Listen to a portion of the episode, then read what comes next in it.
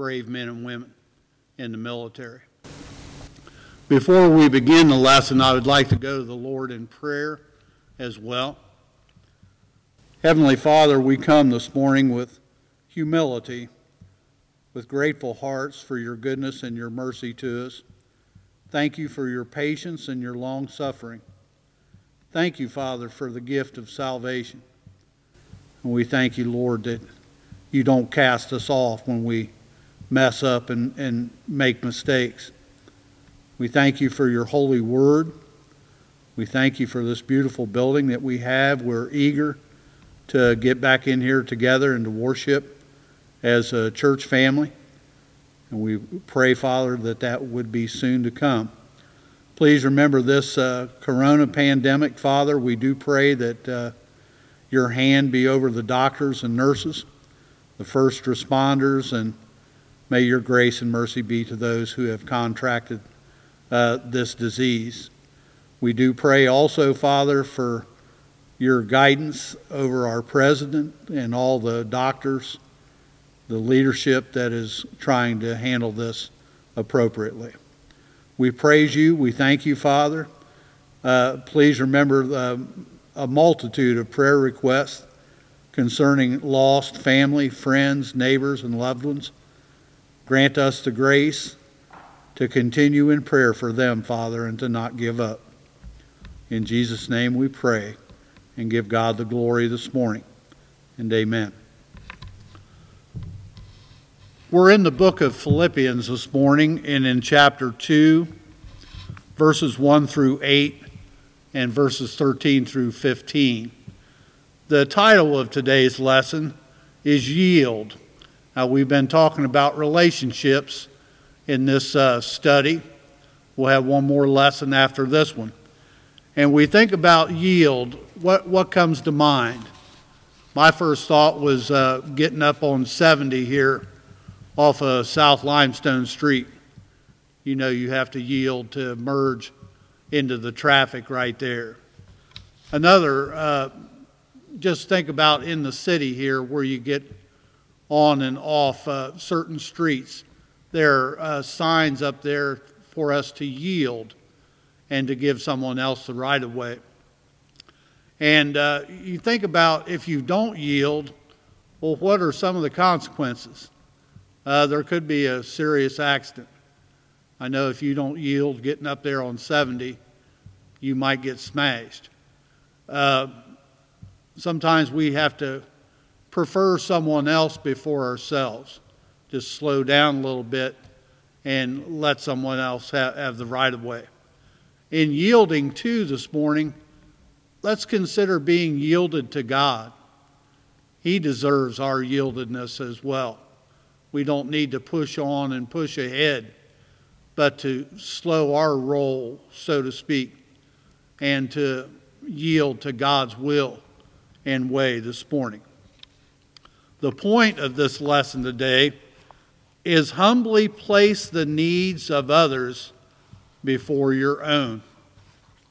Humility is a character trait that many people equate with weakness. They wrongly equate humility with being a doormat or being passive and totally pliable. That idea of humility allows one person to be domineering or dictatorial, and the other person simply to be treated as an object. The book of Philippians paints a far better picture of humility, and it points us to Jesus to see just how humility is to be carried out. The setting here is tradition holds that the Apostle Paul wrote this letter to the church at Philippi around AD 61 or 62, while he was under house arrest in Rome, awaiting his first trial before the emperor. Paul wrote to thank the Philippians for the gift they had sent him through their messenger, Epaphroditus. Paul also wrote to inform the church of his circumstances and to explain why he was sending Epaphroditus back home early. Epaphroditus got ill while in Rome, and he wanted to come home. So Paul was gracious enough to send him on back home. In chapter 2, verses 1 through 4, if there be therefore any consolation in Christ, if any comfort of love, if any fellowship of the Spirit, if any bowels and mercies. The way this is written here, it's not if there is, but it is written is because there is. Because there is consolation in Christ. Because there is comfort in love. Because there is fellowship of the Spirit. That's not written the way that it sounds. It has a different meaning. Verse 2 tells us, to fulfill ye my joy, that ye be like-minded, having the same love, being of one accord, of one mind. Let nothing be done through strife or vainglory, but in lowliness of mind, let each esteem other better than themselves. Verse 4, look not every man on his own things, but every man also on the things of others. These are instructions for the Philippian believers on how to live a Christian life. And Jesus is the ultimate example of how we do that. And Paul elaborates here in how we do that. We can't do it on our own. We need Jesus to enable us. In verse 5, it tells us, let this mind be in you, which was also in Christ Jesus. Verse 6, who, being in the form of God, thought it not robbery to be equal with God, but made himself of no reputation, and took upon him the form of a servant, and was made in the likeness of men. Verse 8, and being found in fashion as a man, he humbled himself and became obedient unto death, even the death of the cross. Now we're going to go on up here, same chapter, to verses 13 through 15. For it is God which worketh in you, both to will and to do of his good pleasure. Do all things without murmurings and disputings. Verse 15, that ye may be blameless and harmless, the sons of God without rebuke, in the midst of a crooked and perverse nation, among whom ye shine as lights in the world. That's what Jesus wants us to do this morning. He wants us to be a light in this dark world, and how dark it is. I have a study book here I want to go to here. It kind of elaborates on these verses. I don't have a photographic memory, and I read and study these things, but I'm often at a loss to recall and restate them without referencing these books. I thank you for your patience with that. This chapter here consists principally of exhortations relating to the performance of the various duties of believers and the fact that we should exhibit Christian virtues in all that we do. Paul exhorts the believers in Philippi to live in such a way that he may have joy in their testimony. Paul wants to see them do well in this walk of faith. He wants them to be unified and to have fellowship one with another, doing all things in brotherly love and unity, rather than through strife or vainglory. He admonishes them to be humble. He refers to the Lord Jesus Christ as the example for Christians, specifically referring to Christ's example of humiliation, and points out that believers should be willing to accept the most humble position in the church or community if by so doing they could glorify Christ and benefit others. It's not about us this morning. It's all about Jesus, and it's all about Him receiving the glory in what takes place in His body, the church. He exhorts the Philippian Christians to work out their own salvation with fear and trembling, assuring them that God worked in them when He saved them, and He saved them for His glory.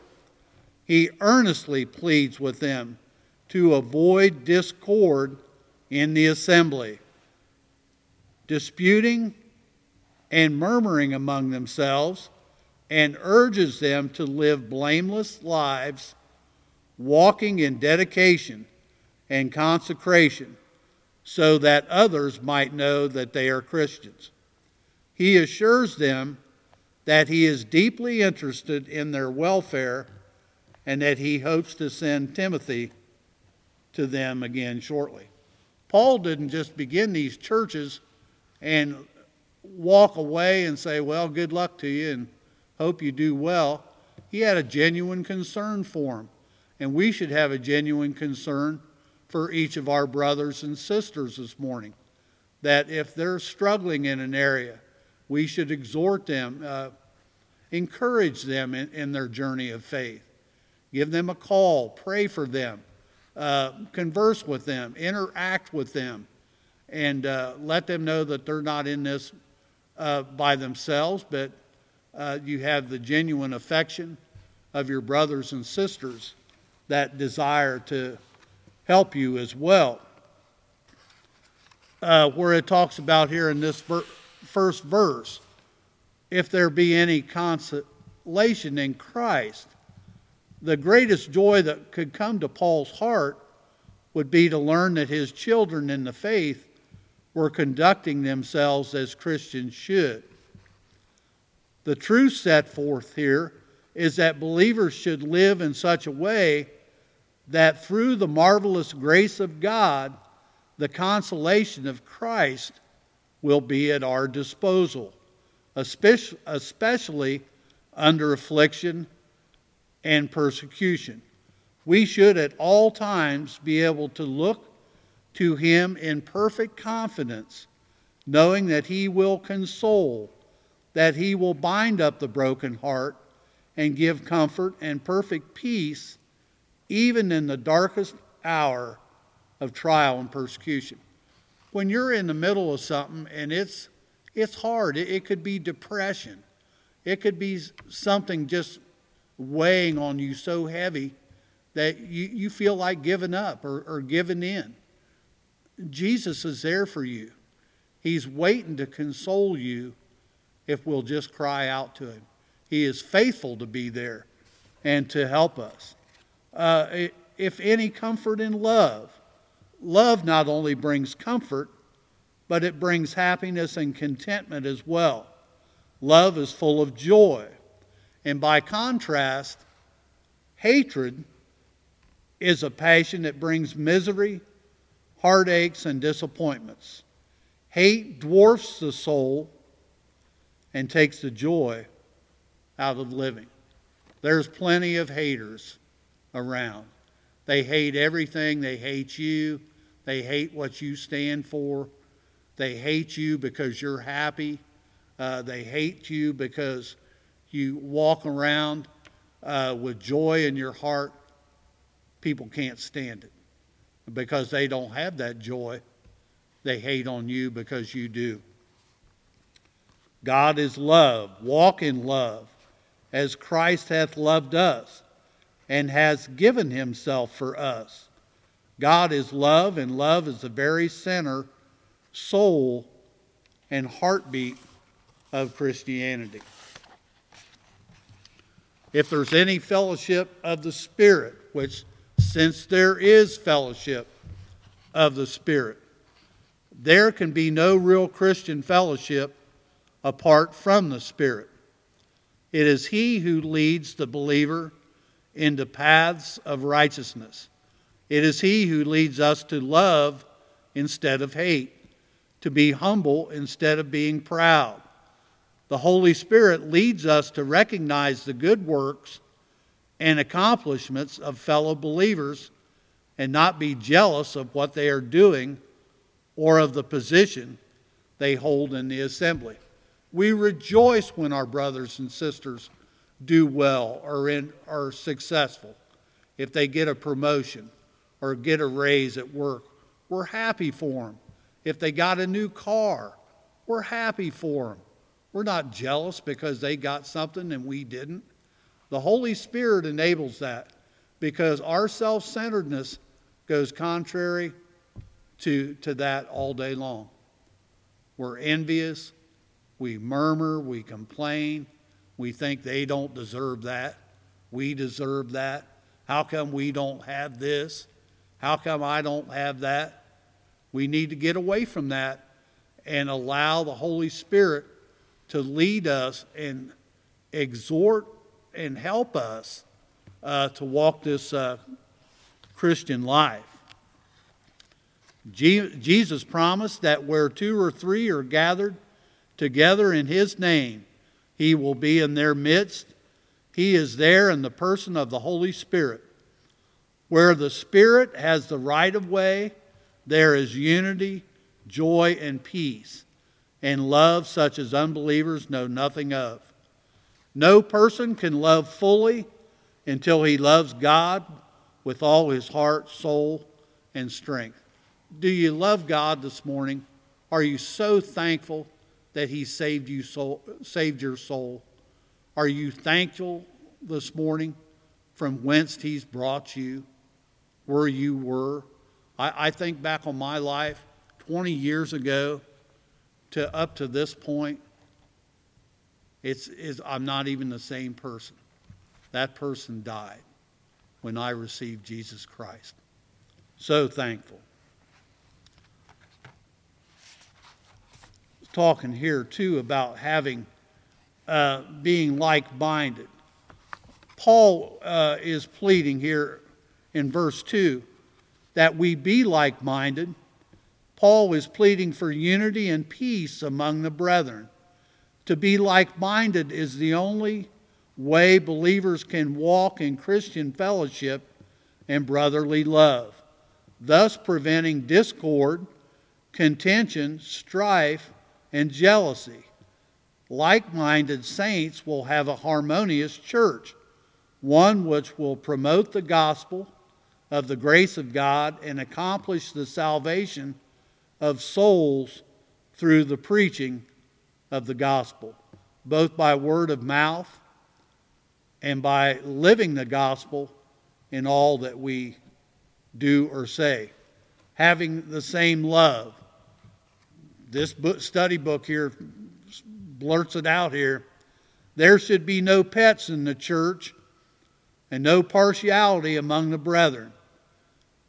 Even though brothers and sisters in Christ may differ on some minor points of doctrine, we should still be united in love. We may agree to disagree on the minor, but in truth, impartial Christian love, they can agree on the major and have the same love for one another. We should love our brothers and sisters equally this morning and not pick and choose favorites. Being of one accord. Scholars tell us the meaning of the Greek word used here is union of the soul. Paul wanted the Philippian Christians to be so closely knit together in love and fellowship that the local church would live as one unit, as one soul activated them. Paul wanted this for the Philippian church.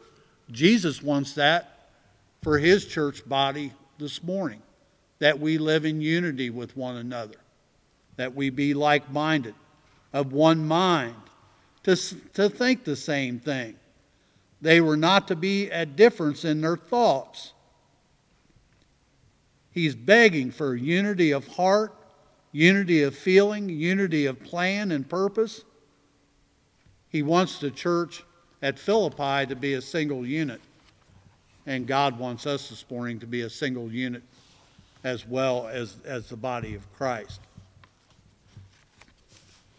We pray this morning that we would ask God to help group members to learn to yield to Him and others in a spirit of humility. Thank God this morning for being a model of humility through Christ. Paul is challenging the church at Philippi this morning to strive for a new level of maturity in relationships. And he encouraged believers to fulfill ye my joy, that ye be like-minded, having the same love, being one accord and of one mind. Live in harmony. That is what we just elaborated on here in that study book. If your church is like most, the members will not agree on every single line item in maybe the budget, but you can agree to stay together, work together, pray together, and serve together. You can choose, and there it is, choose. You can choose to get along, or you can choose to be upset and head on out to your car and go home. And that's what some people do, sad to say. I don't see it in this body of believers, but in other church families, we know that there is dissension and splits over the least little things. Jesus doesn't intend that for His church. He intends for us to be unified and to be yielding one to another occasionally. It's not always got to be your way. That someone else might have a better idea, and by all means, give them the floor, so to speak, and let's try what they've come up with. It may be better than the idea that you maybe had.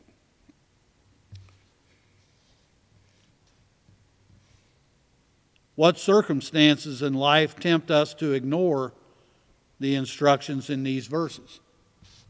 Well, something comes up, and you don't know what so-and-so said, and you don't know what he's been doing, and I don't have to take that.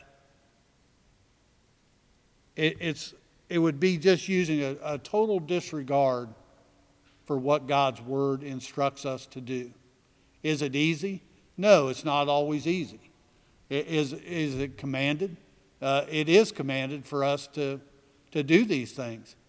So we have to yield to the will of God in order for these things to take place in our lives. Who makes it possible for us to change and to be yielded, to be like-minded, and to be of one accord? It's through the power of the Holy Spirit that we are able to put self aside and to rely on the Holy Spirit. Now, here's a question here too. Do we look out for others, or do we mainly look out for ourselves? If you're like me, you probably have no trouble at all thinking about your own desire of what you want. Most of us don't need an alarm on the phone to remind us to eat, sleep, or play. We serve ourselves without thinking. However, we do need frequent promptings to keep our minds focused on others. Last week we talked about that becoming a habit. It is something that we grow and learn to do, and then it becomes a part of who we are. We're not so self-centered anymore, and it is a process. We need to be yielded to the Holy Spirit, and He will prompt us in our thoughts. In what we do. Paul offered that prompt here, urging his Philippian friends and us to make the needs of other people as a major focus of our lives. Do you see somebody this morning that has a need? Do you know of someone through someone else that maybe their house burnt down? Caleb and Kirby knew some people here a while back that their house burnt down. They were asking for clothes for 2X or larger. That's me all day. And Caleb and Kirby both and myself got some clothes together and gave to this family to help them out.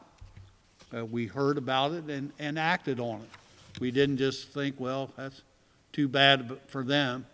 Hopefully somebody will help them out. Step up. It might be God prompting you to help someone out. When have you benefited from someone who looked out for your interest? Maybe you had a need or something going on and wasn't sure what you were going to do, and then all of a sudden something turns up to benefit you. So we see how that can work that way. Humbly place the needs of others before your own. We're talking about yielding this morning, and I'm kind of smiled when I read this here. How about going to the grocery? You ever get right there at the checkout line at the same time with someone else? Let's say maybe you've got a couple things in the top part of the basket, and maybe a little bit in the bottom, and somebody gets right there that's got so much in their cart that they couldn't get another thing in there. Do you yield to them, or do they yield to you? Sometimes they don't. They just go right on in there, and you can either look for another line or stand there and wait on them. Another thing, too, I was thinking about yielding. We live out in the country. And the farmers are very busy right now. There's a lot of big equipment moving around. If you run across that situation, pull over and let them through, because they are the getting together the bread and butter for this nation. And I always yield to our farmers out of respect for them and what they do and the long hours that they put in. They have a very difficult and dangerous job, and I thought of them when I think of yielding. We are to humbly look out for the needs and interests of others, and Jesus is our example of humility and submission. With Jesus, rather than holding on tightly to the prerogatives of his deity, Christ made himself of no reputation. The Greek word here means to waive one's prerogatives or rights to something, to humble oneself or set aside a worthy reputation. Jesus chose to follow God's will, to leave heaven, to lay aside the glory of God, and to take on our humanity.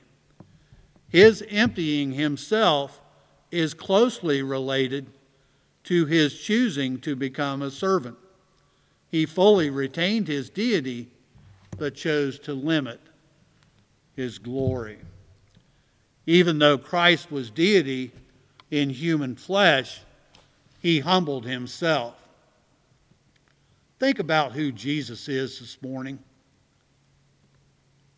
If he can humble himself, such as he did, and lay aside his glory to come to this earth as a man. He was fully man and fully God.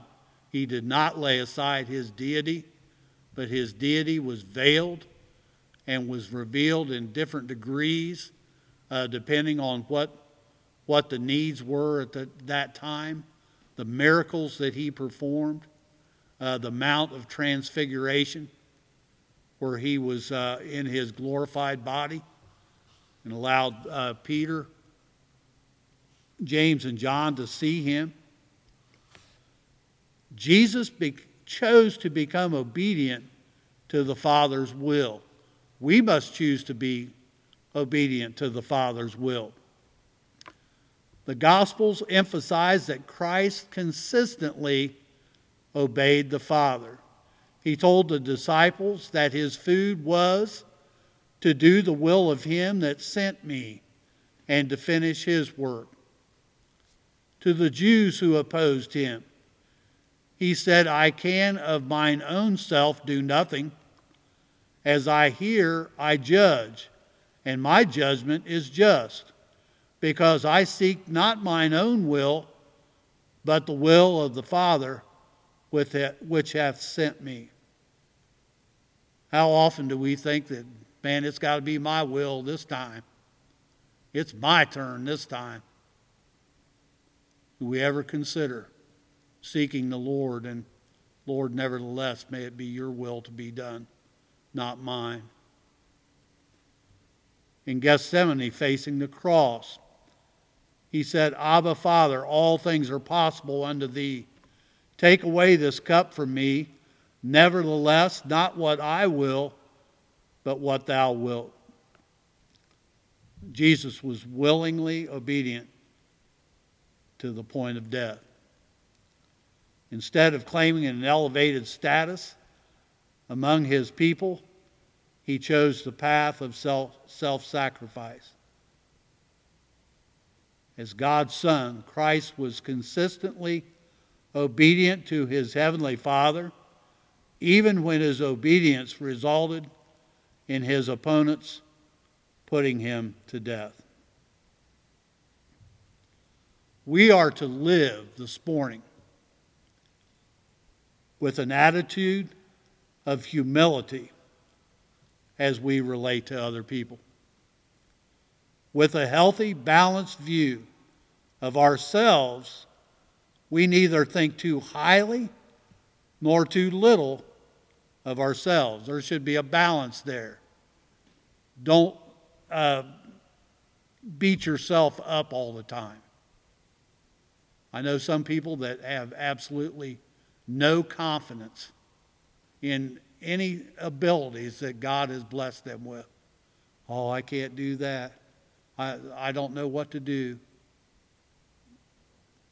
It's sad to see someone like that. With that wholesome attitude, we can serve others effectively.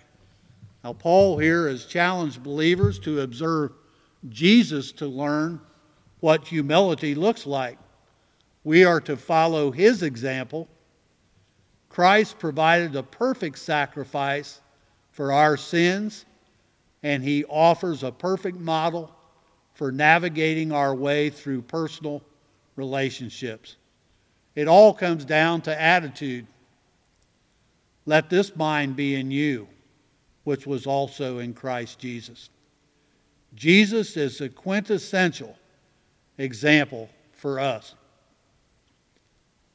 Verses 6 through 11 showed us just how Jesus perfectly demonstrated humility and provided us the ultimate service. He died for us to bring us to God. He made himself of no reputation.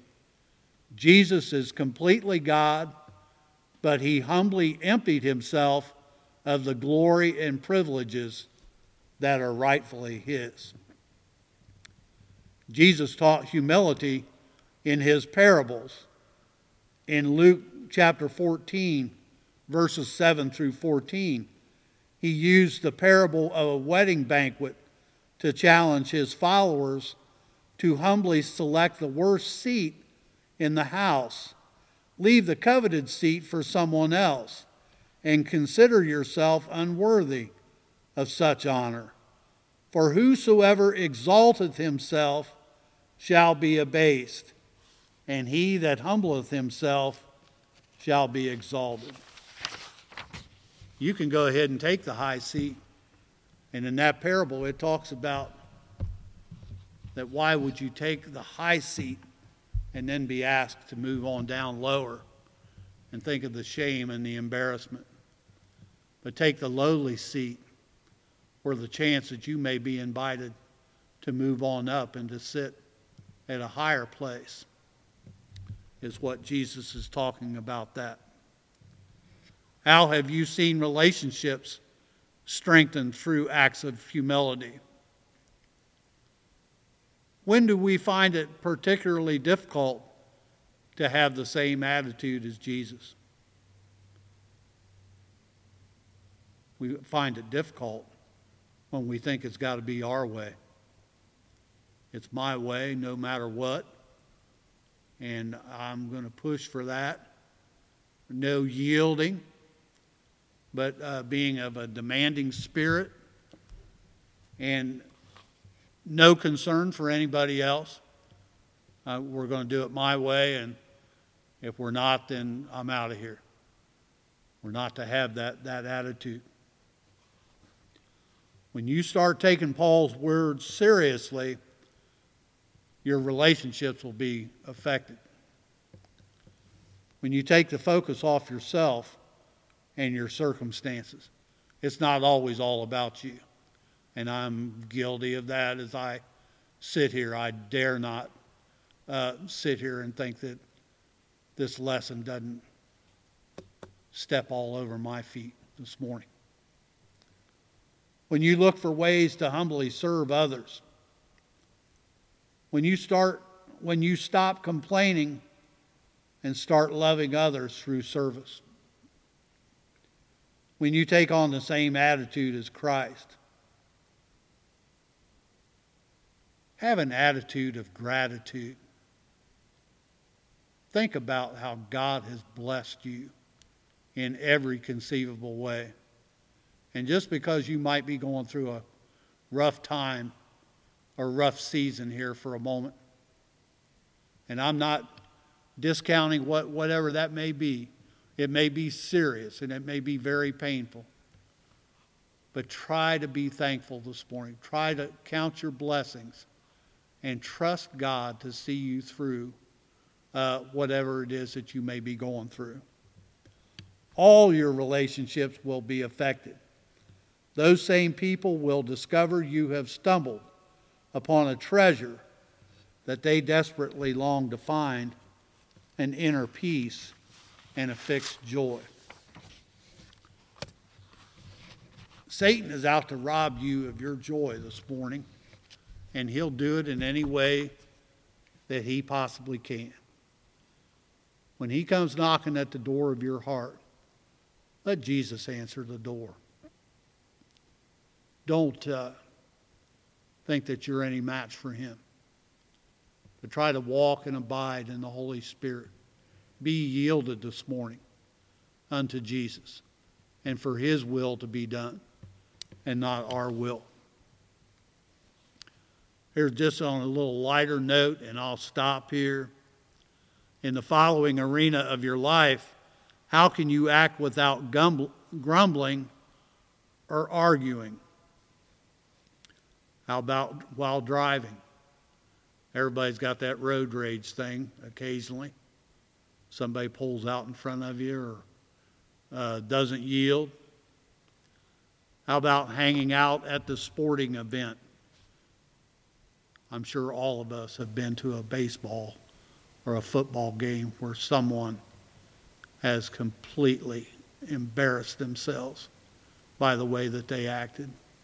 And hopefully it wasn't us.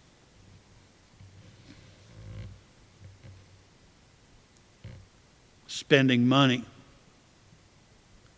Considering how we're spending it and what we're spending it for, instead of grumbling or complaining. Maybe something at home is finally worn out and broke down. Don't grumble and complain because you have to replace it. Be thankful that God has maybe provided you with the funding to be able to do it. Humbly place the needs of others before your own. Happy Memorial Day to you. If you have a flag, put it up. And be thankful this morning that you live in the greatest country on this planet. Thank you for your patience with me.